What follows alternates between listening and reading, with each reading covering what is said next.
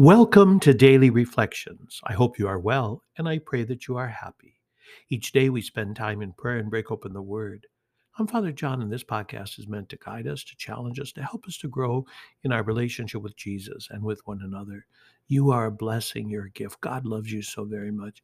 And I just want to thank you for joining me today on this 33rd Sunday in Ordinary Time.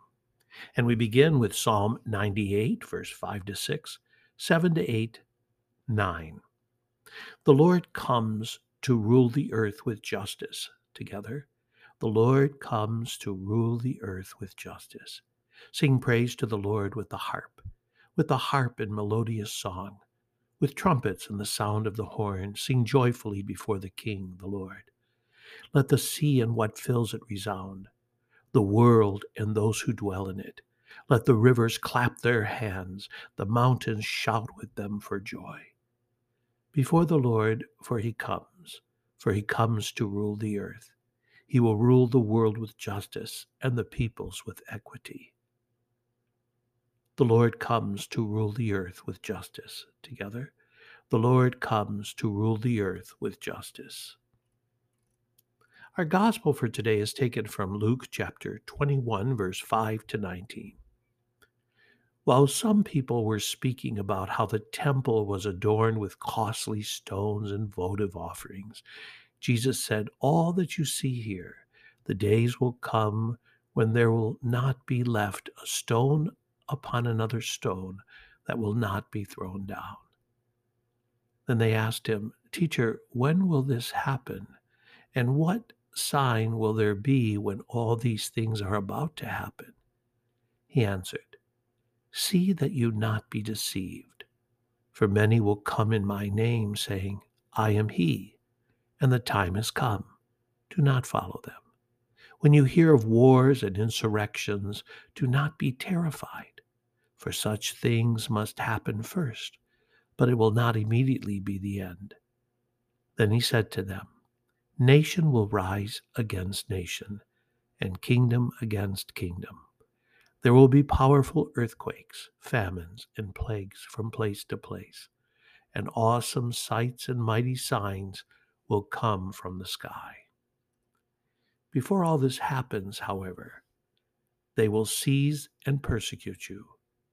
They will hand you over to the synagogues and to prisons, and they will have you led before kings and governors because of my name.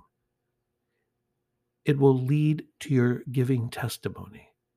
Remember, you are not to prepare your defense beforehand, for I myself shall give you a wisdom in speaking, that all your adversaries will be powerless to resist or refute.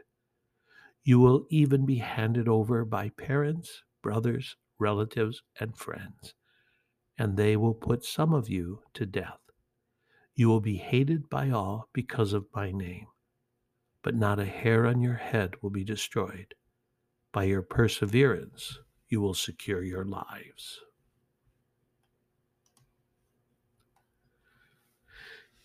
We know that Jesus is talking about the uh, end of the temple as the people knew it.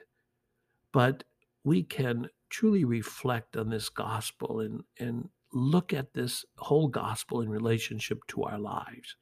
You know, this past summer, the state of Florida experienced Hurricane Ian, and just recently, another hurricane, hurricane for that matter. And the victims of this terrible storm know firsthand what Jesus meant when he said, All that you see here, the days will come when there will not be left a stone upon another stone that will not be thrown down. The pictures and videos of the storm's destruction are a stark reminder of the fragility of life and of our own powerlessness. And this gets us thinking about our own mortality and the mortality of the world. It gets us thinking about end times. Listen. Then they asked him, Teacher, when will this happen? And what sign will there be when all these things are about to happen? Now, his warnings of natural catastrophes, wars, famine, and other signs that the end is near do not offer much encouragement, right? Not only will there be terrible things happening throughout the world, but he also adds terrible things will happen to those who follow Jesus. Jesus warns the disciples that they will be betrayed by family members, arrested, persecuted, hated, and some will even be put to death. So I want to reflect today on Jesus' answer to all of this. First, he says, See that you not be deceived, for many will come in my name, saying, I am he, and the time has come. Do not follow them. We all look for happiness in the wrong places. There are many advertisers who attempt to sell happiness. You know, read this book and you'll be satisfied. Take these drugs and you'll be at peace. Jesus is telling us today to, to not be led astray. The way to happiness does not lie in the things of this world. We must follow Jesus, who is the way, the only way, the truth, and the life. Only Jesus is the real deal. Anyone else will lead you in a direction you should not go. Do not be deceived by them, which means that we should be able to recognize what is false. Do not follow after false teachers. Do not follow after false teachings, which means separating us from the truth. Second, my friends, Jesus says, do not be terrified. Let's face it, it's not easy to think about the end or end times. That's why Jesus also says, do not be terrified. We are afraid of pain, of rejection, of letting go. We don't want to give up our stuff. We don't want to lose our family and friends. We don't want to, to lose ourselves. And this exhortation, in a sense, you know, against fear is repeated throughout the Bible numerous times, isn't it? It's found in the Old Testament over a hundred times in, in some form, and, and in the New Testament over 50 times. Again and again, God wants us to, to conquer fear, to conquer worry and anxiety. He wants us to trust in Him in all things and place all of our hope in Him. And that then is what leads to Jesus' next piece of advice, which is perhaps the, the key to all of this. Thirdly, he says, Remember, you are not to prepare your defense beforehand, for I myself shall give you a wisdom in speaking that all your adversaries will be powerless to resist or refute. This means that we are to live our lives as authentic followers of Jesus.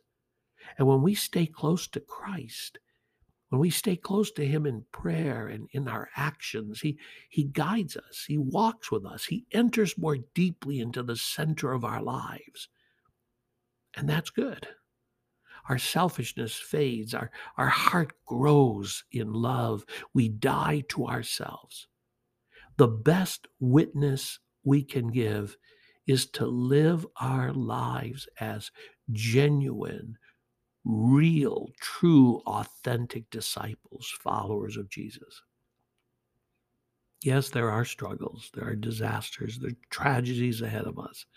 And it's so tempting to, to give up, to, to stop praying, to stop coming to Mass, to turn on sports or reality TV, to play games or plug headphones in and drown out the world.